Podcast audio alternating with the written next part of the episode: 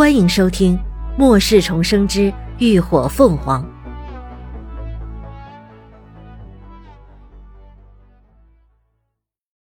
第三百九十七集，基地发展。原来末世后，老妇人的老伴儿和媳妇都不幸感染了病毒，变成了丧尸。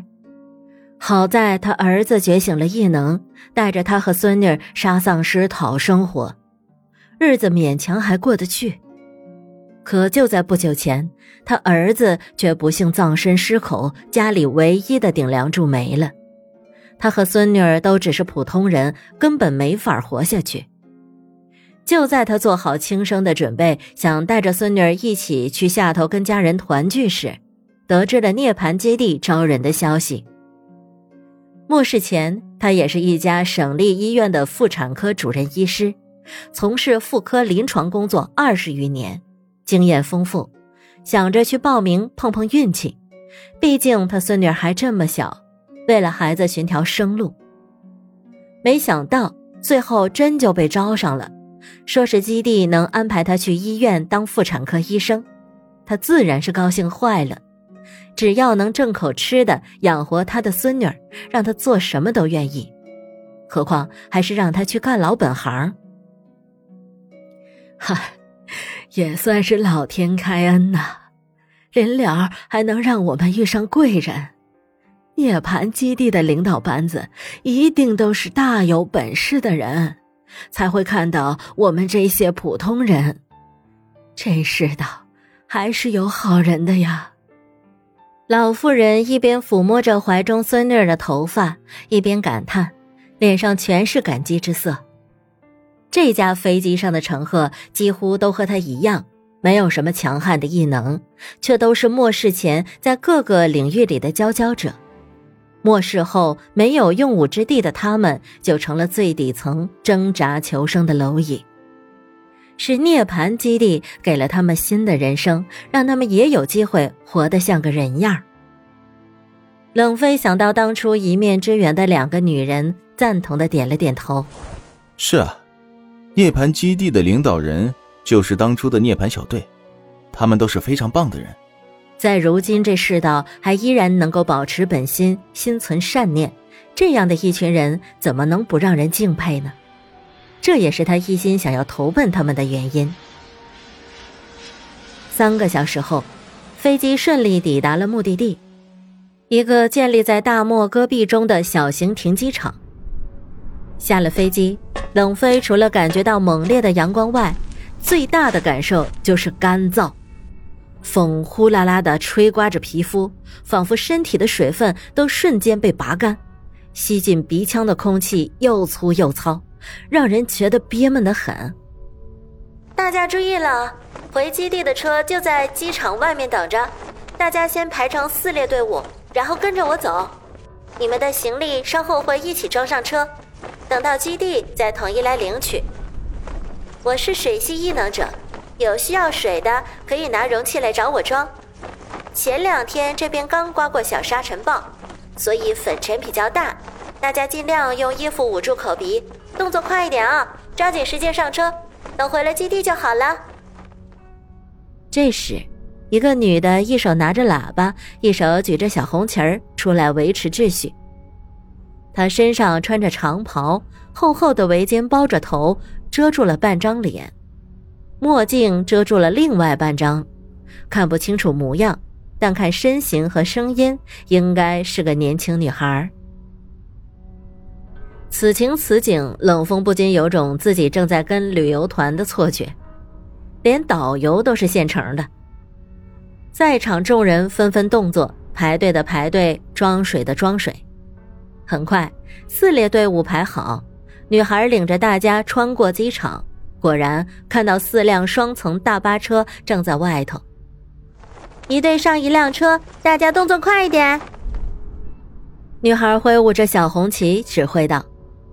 大家依言行动，三百个人分四辆车，还是有些拥挤的。冷飞年轻力壮，也没有去跟人抢位置，就直接在门前台阶上坐了下来。之前指挥的女孩也紧跟着上了这辆车，坐在了冷飞的边上。很快大巴一一开动起来，车上打出呼呼冷气，赶走了燥热，让人不觉得松了口气。这些大巴都是经过改装的，顶上全安装了太阳能板，主要依靠电能驱动行驶，环保又节能。大巴开得很稳，公路修得宽敞又平坦，沿途全是典型的雅丹地貌。女孩这会儿已经摘了围巾和墨镜，露出一张俏生生的脸来。啊呀，热死了！她嚷嚷着，从车头翻出一个水杯，续了杯水就直接往口里灌。一杯水下肚，女孩又热情地朝一旁冷风问道：“哎，要水吗？”“要，谢谢啊。”冷飞忙将自己手里快要见底的水瓶递了过去。嗨，不客气。女孩迅速帮他续了一瓶水。冷飞喝了一口，沁凉清甜的水很是解渴。对了，姑娘，从这儿回基地还有多久啊？哦，不远，四十来分钟就能到了。女孩也挺善谈。哎，你是从哪个基地来的？冷飞道。我从不夜城来的。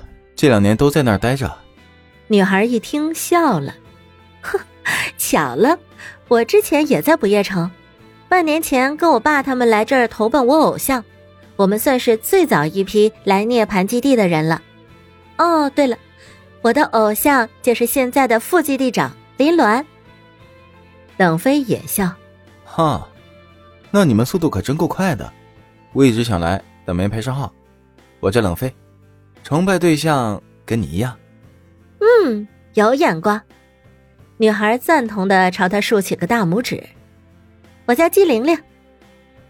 两个年轻人自报了姓名，算是正式相识了。基地现在发展的怎么样了？冷飞又问。我一直很好奇啊，当初林鸾他们是怎么把基地建起来的呀？基地呀、啊、现在发展的可好了，不用我吹，等你到了基地一看就知道了。季玲玲一脸自豪。至于他们是怎么把基地建起来的，这你就得问陈哥了，他可是土生土长的地城人。他说着抬头朝正在开车的司机喊道：陈哥，有人想听咱们基地的发展史，你跟他说说呗。行嘞，那我给娃儿说说。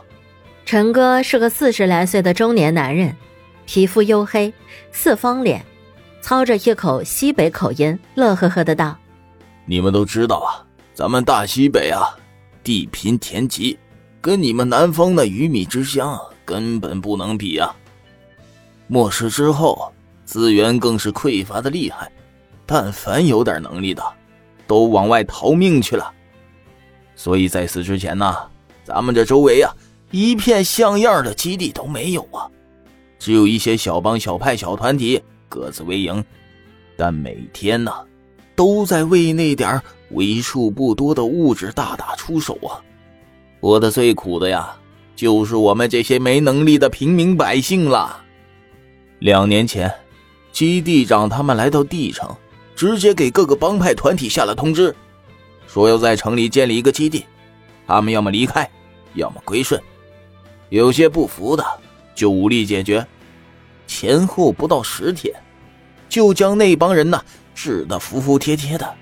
哎呦，你是不知道啊，那人狠话不多的场面呢，要多牛气有多牛气的。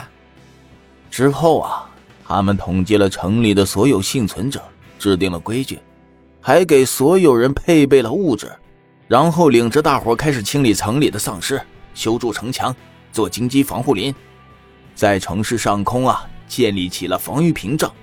花了一年多的时间呢、啊、一点一点的改建基地，完善各种设施。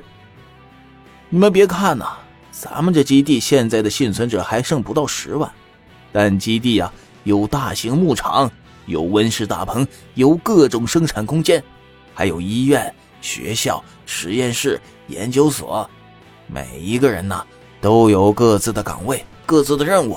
就连那些没有劳动能力的老人和孩子呀，也得到了妥善的照顾。你说这些外头的那些大型基地能比得了吗？